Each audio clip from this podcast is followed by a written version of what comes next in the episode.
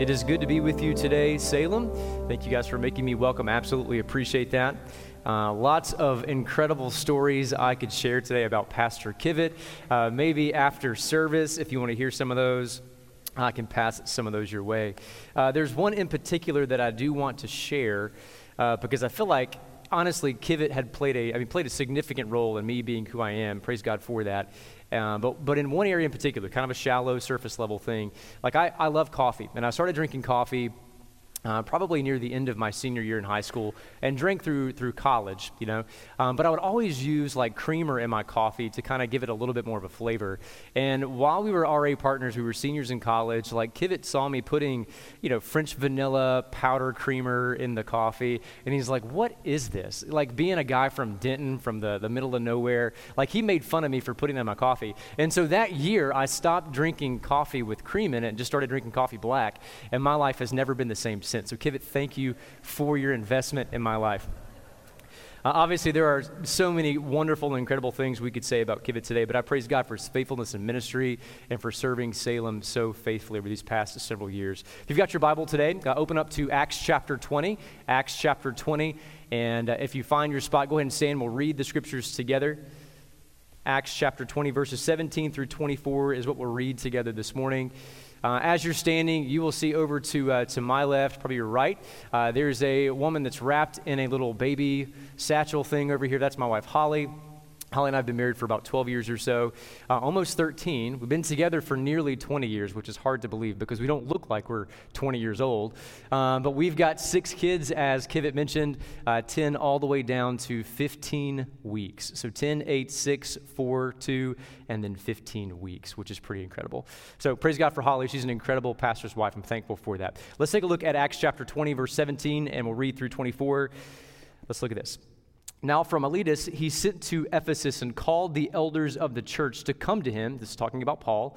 And when they came to him, he said to them, You yourselves know how I lived among you the whole time from the first day that I set foot in Asia serving the Lord with all humility, with tears, with trials that happened to me through the plots of the Jews. How I did not shrink from declaring to you anything that was profitable, and teaching you in public and from house to house, testifying both to the Jews and to the Greeks of repentance toward God and of faith in our Lord Jesus Christ. And now, behold, I'm going to Jerusalem, constrained by the Spirit, not knowing what will happen to me there except the, that the Holy Spirit testifies to me in every city that imprisonment and afflictions await me. But listen to verse 24. But I do not account my life of any value, nor as precious to myself, if only I may finish my course and the ministry that I received from the Lord Jesus to testify to the gospel of the grace of God. Would you join me as we pray? Father, thank you for your word this morning. We're thankful for the songs that we can sing together. We're thankful for the way that they can align our heart with your gospel message. And God, as we take just a couple of moments today and center our affections on your word, I ask that you would open our eyes, open our minds, and give us the ability to understand what we see. We pray this in Christ's name. Amen. You can take your seat.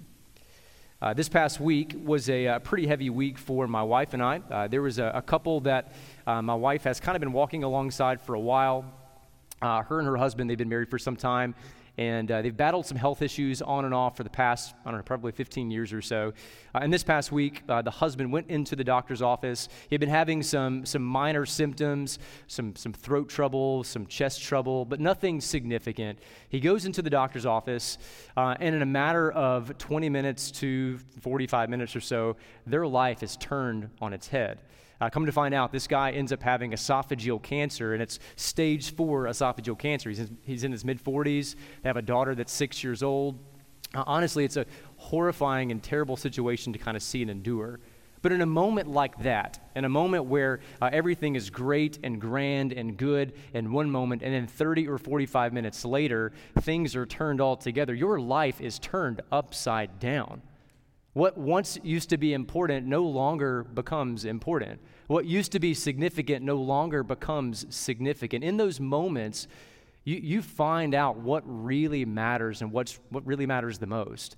And so for this family, uh, they began to, to sell their business. They're trying to get all of their affairs in order for this, for this husband, but they're holding on to hope. But everything radically changed for them. They're living with a different set of principles and priorities. And as you get into Acts chapter 20, you find that that's not an altogether different situation for the Apostle Paul.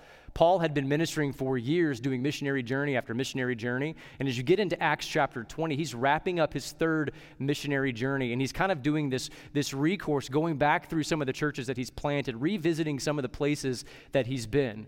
And at the beginning of Acts chapter 20, he ends up going around Ephesus and coming to this place called Miletus. And he stays here for a short time. And while he's in Miletus, he calls the Ephesian elders up to Miletus to have one final conversation with them. This final conversation with them would be this farewell address for these Ephesian elders. Now, I want you to know this with these Ephesian elders. He had ministered and served in this church for about three years. So, longer than any other place that the Apostle Paul had ministered and served, he served in Ephesus. So there was great relationships, there was great contacts, there was love that he shared for the people, there was deep connection with the people, the church at Ephesus. And so bringing up the Ephesian elders was a significant deal for him.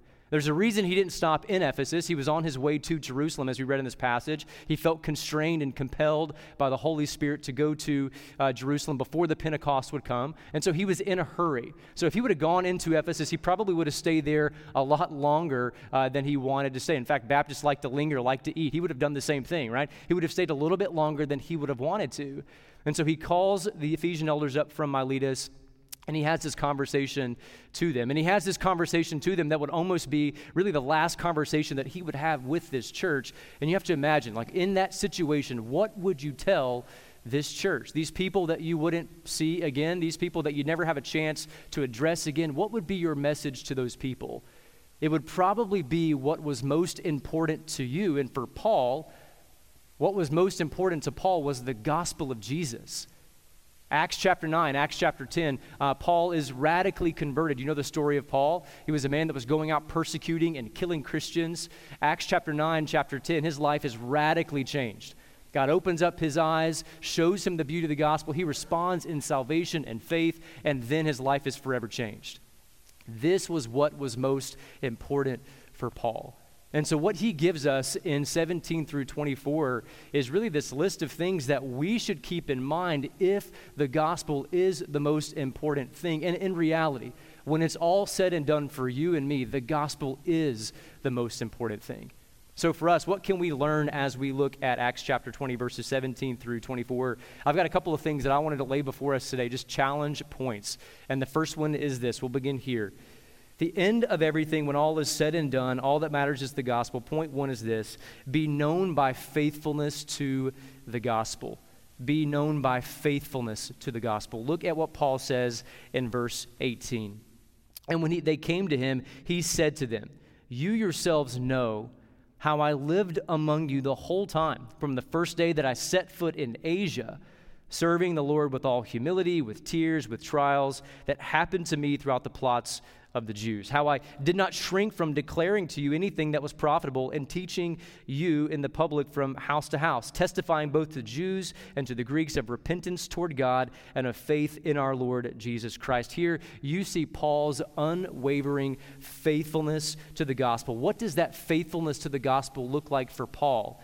Verse 18, it begins as he steps foot into Asia. He says that I've not wavered one day since I set foot in Asia. I've been faithful from the very beginning to the very end. Uh, this past summer, we had the chance to, uh, to do some axe throwing. If you guys have ever done axe throwing before, raise your hand. Some people have. Uh, it was a blast. I hope that you enjoyed it when you went. I absolutely loved it. It's not like I played baseball growing up, so I'm used to like throwing things like a baseball. It's not like that. So it took me a little bit to get used to the strategy behind it. But the goal is that you take this axe and you just wield it and you're attempting to set it in the center of a target.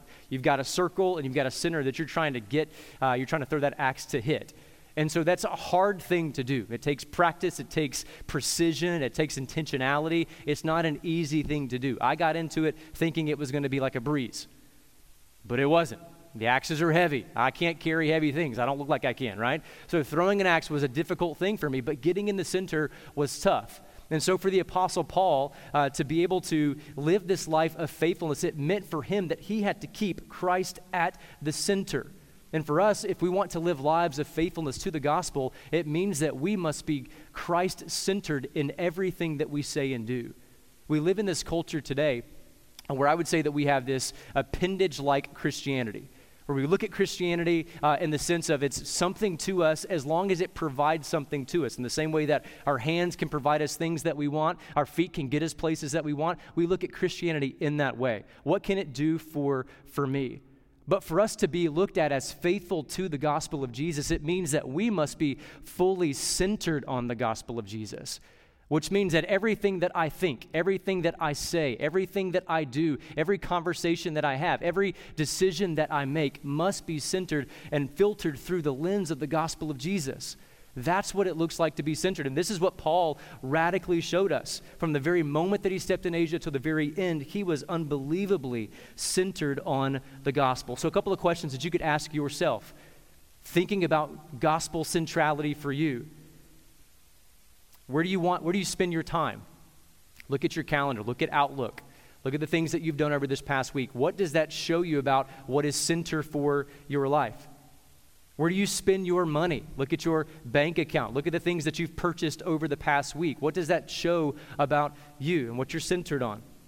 What do others say about you? Having conversations with people that are around you, asking others for, for insight. What, based off of the way that I'm living, what does it seem like my, my life is centered on? For us to be able to live lives of faithfulness to the gospel, it means that we must be gospel centered. But secondly, look at what Paul says in verse 19. He goes a little bit further and he says this serving the Lord with all humility and with tears and with trials that happened to me through the plots of the Jews. So not only was he keeping Christ at the center, he was serving with humility. He was serving with gospel purpose. And what does gospel purpose look like? Gospel purpose looks like humility. Now, humility, a lot of times, especially in our culture today, is not something that is focused on. It's not something that's supported and encouraged. In fact, we live in a culture uh, that's very much focused on doing what you can to achieve the next and highest level of whatever that may be, whether that's becoming a better athlete or becoming more wealthy or becoming a, a more respected person in your organization. Like, we live in a culture that pushes and drives this sense of like doing what you can to exalt yourself. But we see here in verse 19 that Paul is serving with a sense of humility. And humility is this humility is this idea that you are considering others as more important than yourself. So, how can we? How can we look to exalt ourselves and exalt others at the same time? Like, that's not something that takes place. So, Paul is looking to exalt others here. Now, how do we achieve and how do we land on humility? Theolo- theologian once said that we can find humility this way humility begins with the right understanding of God. Humility begins with the right understanding of God. So, what does the Bible teach us about who God is? The Bible teaches us that God is creator. The Bible teaches us that God is holy. The Bible teaches us that God is righteous, that He is perfect, that He is sovereign, that He is ruler, that He is king, that He is all wise, that He does all that He wants, that He's for Himself, that God is for God's glory. That's what the Bible teaches us about God. And so as we look at a holy and wise and perfect and right God, what does that then leave us to say about ourselves?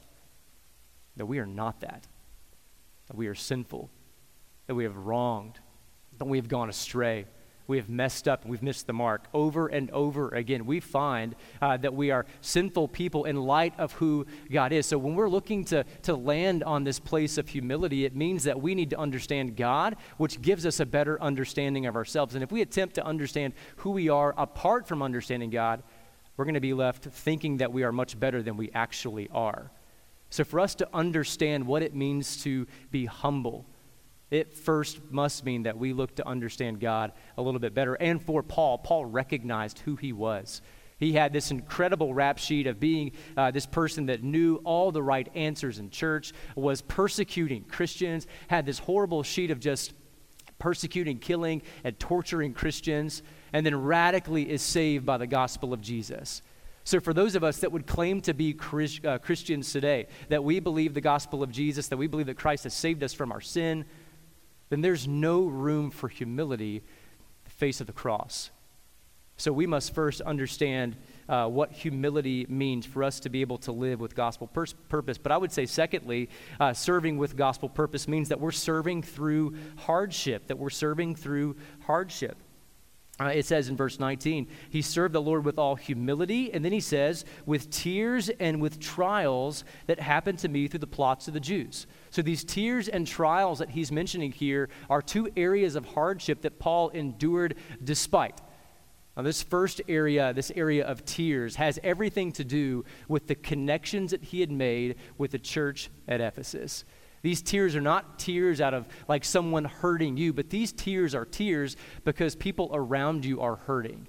It's this concept of hurting with those who hurt and weeping with those who weep. It's this concept of investing in the lives of other people. And the reciprocal activity is that as people hurt, you hurt with them. Have you guys noticed that in the church? The closer that you get to people, the more life that you walk alongside others. When those individuals walk through hard times, like you hurt with them, like that's what the church is called to do. And so Paul here is saying that I've endured some of that. I've been connected, I've been invested. And the result of being connected and invested is that my heart is broken when the people of God are broken. So I've endured some of these tears, but then he also says a little bit further in verse 19, with trials that happened to me through the plots of the Jews. So not only is there this concept of, of tears because of being connected with the people of God, but there's also this concept of, of really just enduring persecution. Not only have I been broken with the people of God, but I have, man, I've endured some stuff. The, way that Paul was living boldly, proclaiming the gospel, put him face to face with first line, front line persecution. Persecution like we've not seen today. In fact, if you look at what Paul says in 2 Corinthians chapter 11, 2 Corinthians chapter 11, verses 20 through, uh, 22 through 29. Paul is defending his, uh, his authority. He's defending his apostleship to, to people in, in the face of people thinking that he was a false teacher. He says this in uh, 2 Corinthians chapter 11. He says, Are they Jews? So am I. Are they Israelites? So am I. Are they the offspring of Abraham? So am I. Are they the servants of Christ? I am a better one. I'm talking like a, mad, a madman with far greater labors, far more imprisonments, with countless beatings and often near death. Five times I received at the hands of the Jews the 40 lashes less one. Three times I was beaten with rods. Once I was stoned. Three times I was shipwrecked. At night and in the city, danger in the wilderness, danger at sea, danger from false brothers. Over and over and over again, you see that Paul. Paul was living out what it meant to, to preach the gospel, to proclaim the gospel, and to face persecution because of that.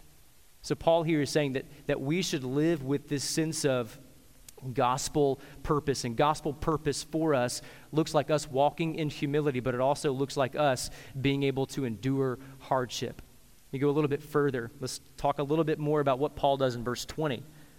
He says that he's endured some things that have happened through the plots of the Jews. Verse 20 says this How I did not shrink from declaring to you anything that was profitable and teaching you in public and from house to house, testifying both to the Jews and to the Greeks of repentance toward God and of faith in our Lord Jesus Christ. So, what does it look like to, uh, to really serve the Lord with faithfulness. It means that we are keeping Christ at the center. It means that we're serving with gospel purpose. But it also means in verse 20 that we are standing firm on the gospel of Jesus and we're boldly proclaiming it.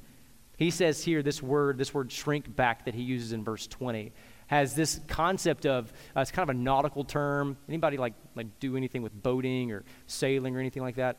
It's okay because I don't either. I know maybe some people do. Uh, but this shrink back has everything to do with like uh, pulling up the sails and cinching them tight. And the idea is that you are drawing something up. And so when he's saying here that I've not shrinked back, I've not shrink back to proclaim the gospel to you, he's saying that I've not been afraid. I've not drawn up. I've not closed my mouth, but I've boldly proclaimed the gospel in face of opposition.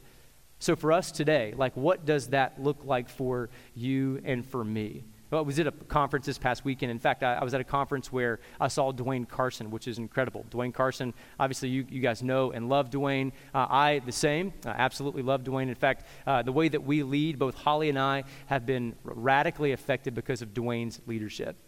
And so we had a chance to be at a conference together this past weekend for one day. Uh, and there was a guy that was speaking there. His name is Dean Inserra. And Dean was this guy that was mentored and discipled by Dwayne. Um, and he mentioned this. He was talking about living out our faith in a world that doesn't accept Christianity. He was kind of delivering it from this message of 1 Peter chapter 2, talking about how that we are uh, exiles and aliens and strangers in a foreign world, living in this place that is not our home. Essentially, he was talking about us living on earth today, uh, being members and citizens of heaven. And so he gave us a couple of points, and these are three points that he shared that I thought were really, really helpful. So, what does it look like for us to live in a world like that, to boldly proclaim and to stand on the gospel? It means this, uh, number one, that you have to root yourself in Christ. Root yourself in the finished work of Christ, meaning that, that who I am is all that I am because of what Christ has done for me. But secondly, he, he would say, be realistic in your expectations, which means this that if we're boldly standing for the gospel that we, that we hold fast to be true, then there's no way that we're going to be looked at as cool in the society that we live in. There's no way that we're always going to be accepted in this society. And so he's saying, set your expectations right. And then thirdly, he would say, resolve to not compromise. And I think that's the area that I think we struggle with the most. He would say, like, set your sights on never compromising the gospel of Jesus. So for you today, would you be able to boldly say that you have stood on the gospel? In the face of opposition, in the face of people speaking at you, in the face of enemies, have, can you say that you've stood firm on the gospel of Jesus. This is what Paul calls us to.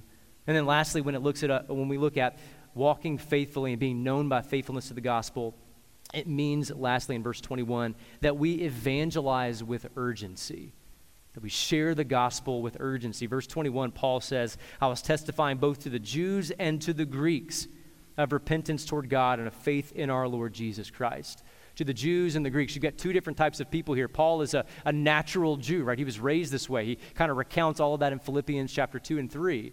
Like he recount, I mean, he, he talks about who he was, like the, the type of credibility that he had, he brought to the table. He was a Jew by birth, but he's saying here in verse 21 that it's up to us to share the gospel, not just with one group of people that might look like us, but it's our responsibility to engage all people in all nations for the gospel's namesake. And so it's our job to evangelize with urgency. And the reason that we say urgency there is simply because the gospel is the message that all people need. We're filled with the world around us. We can kind of look and see that there are many people that are looking for hope and looking for satisfaction and looking for something. And the reality is is that we've all been created with this God-sized hole in our heart. And nobody will ever be satisfied until they fully find their faith in the Lord Jesus.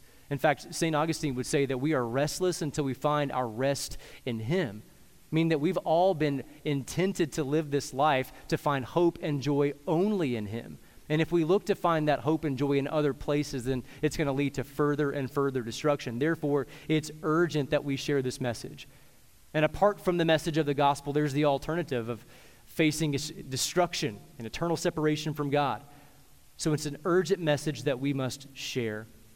So be known, first of all, by faithfulness to the gospel.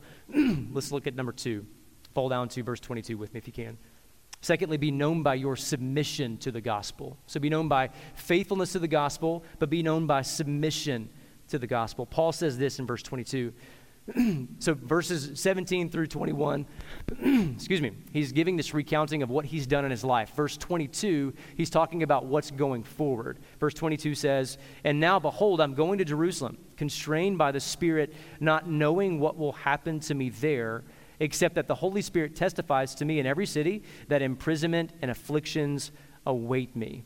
So here you find paul uh, changing gears and in the same way that he feels this, in the same way that a soldier would feel like a sense of indebtedness and responsibility and duty to obey the command of their commander in chief, here you find Paul feeling the sense of obligation and duty to be obedient to the call that God has given him. And this call that God has given him was one that he would face persecution further, he'd face afflictions, he'd face imprisonment. He knew all of those things. And yet, Paul decided to continue to pursue, to be obedient. So be known by submission to the gospel. What does that look like in the Apostle Paul? Look at verse 22. and now, behold, I'm going to Jerusalem, constrained by the Spirit, not knowing what will happen to me there.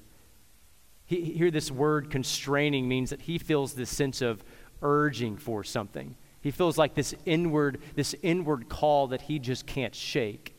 He feels this sense of, uh, of yearning to go simply because the Holy Spirit was pressing that on him. Some people would say that that wasn't the Holy Spirit that was working in Paul, it was Paul working for himself. But here, this is the Holy Spirit pushing and urging Paul to do something. And this is, this is what he does. He wants him to go to Jerusalem to be able to, to stand and to be able to, to stand for the sake of the gospel. And so he is obedient in doing that. He's living for the purpose of another. There was a missionary, uh, James Calvert. He was a missionary to um, the Fiji people. And he says, uh, there was a quote that he says this. At one point, uh, there was a ship captain that said to him, uh, as, you, as you go, you're going to lose your life, and you're going to lose, lose the lives of those who are with you among such savages, talking about the people that he was going to encounter. And the way that he responded to that is in this way We died before we came here. This was the Apostle Paul. He was being obedient to the message that God had placed on his heart to, to follow and called him to Jerusalem, despite the fact that it was going to require him to encounter some persecution and suffering.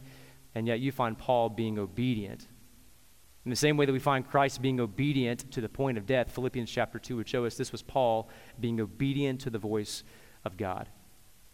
So the question that you can ask yourself today, like what, what constrains you?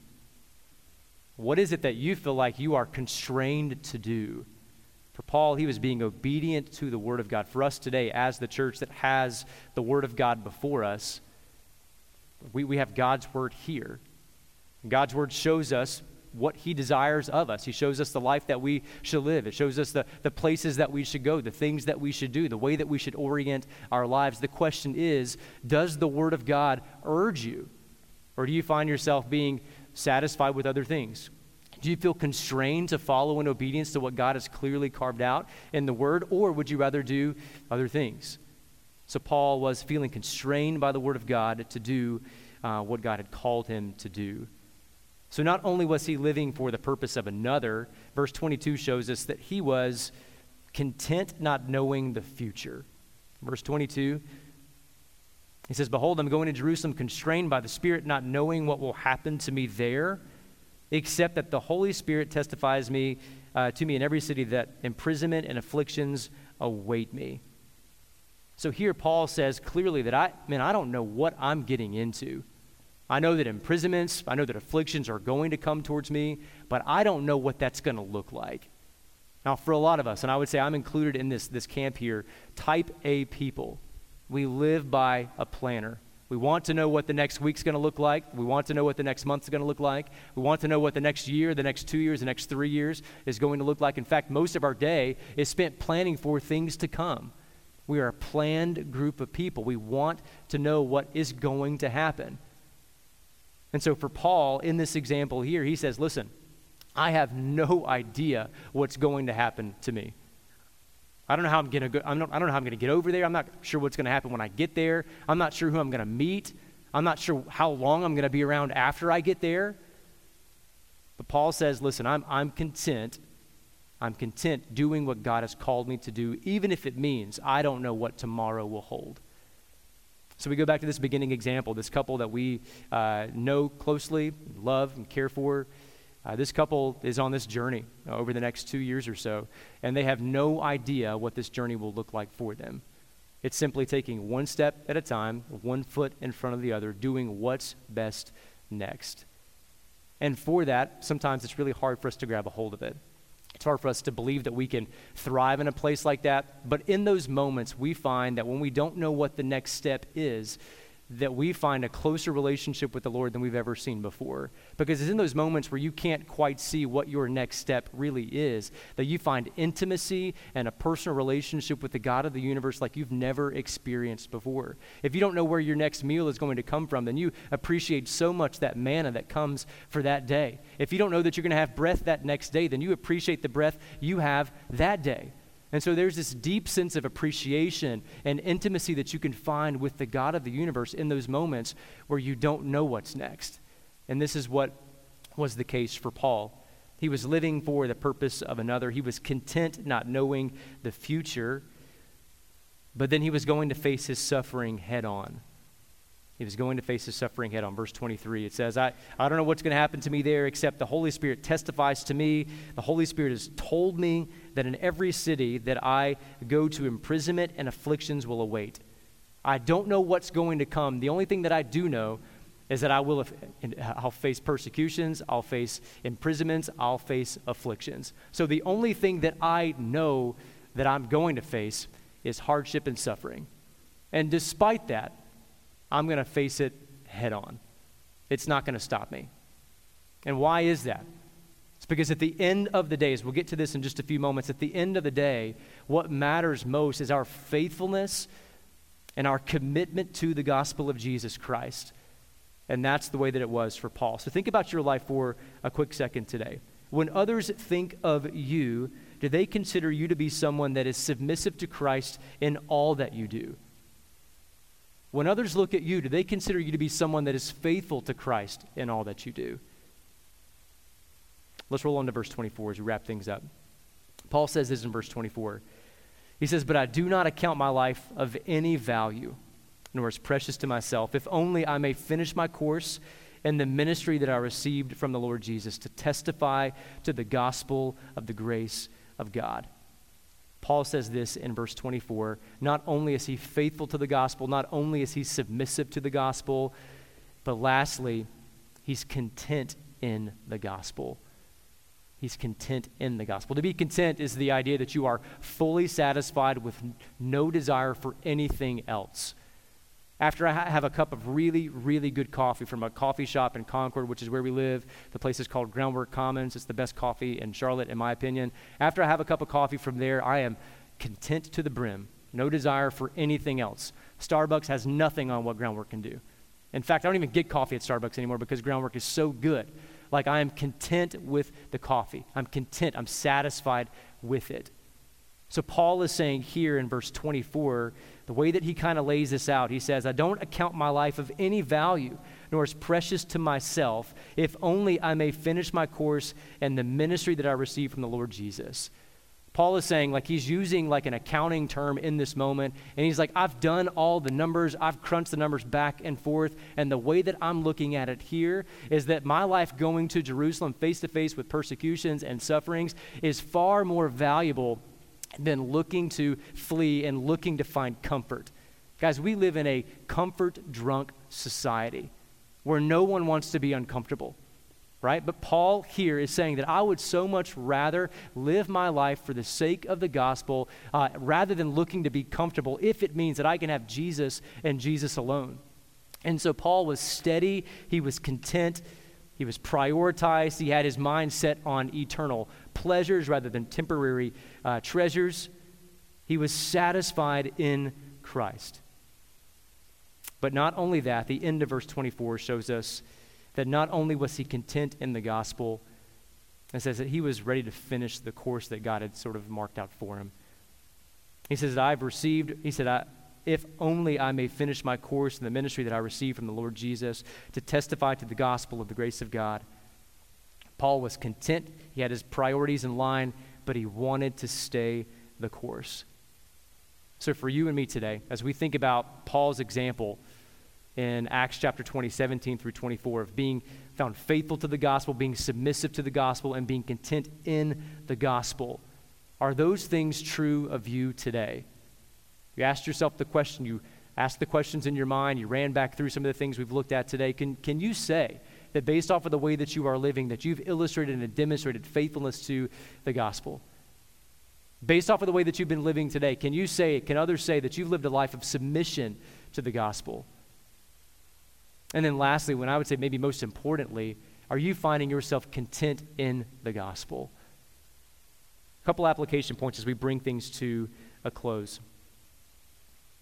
Those of you here today that are Christians, those, those questions are posed to you. Are you faithful? Are you submissive? And are you content? But for some of us, we can always assume that in a room this size, there will be some of us that, that maybe don't even know the God of the gospel yet.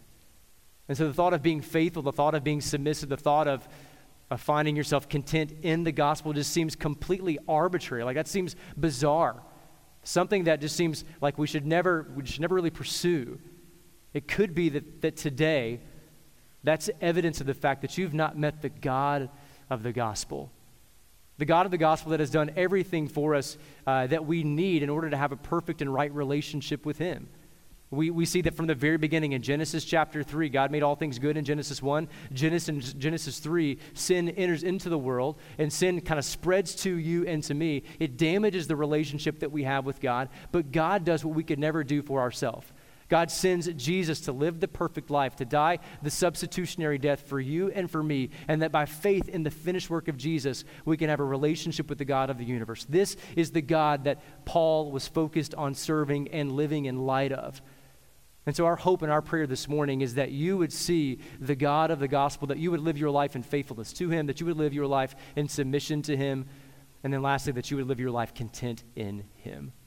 Guys, would you join me as we pray? Father, thank you for the time we've been able to look at your word this morning. We're thankful for the message that we see in Acts chapter 20, and the way that you remind us of the Apostle Paul and his faithfulness to, to serve you despite facing persecutions. Father, thank you for the gospel that he was radically changed by. And God, I pray today that that gospel would radically change the people of Salem. God, I pray that you would open up eyes, that you would uh, bring to life dead hearts, and that you would allow people to place faith in the finished work of Jesus today. God, thank you for the message of Acts 20. We pray this in Jesus' name. Amen.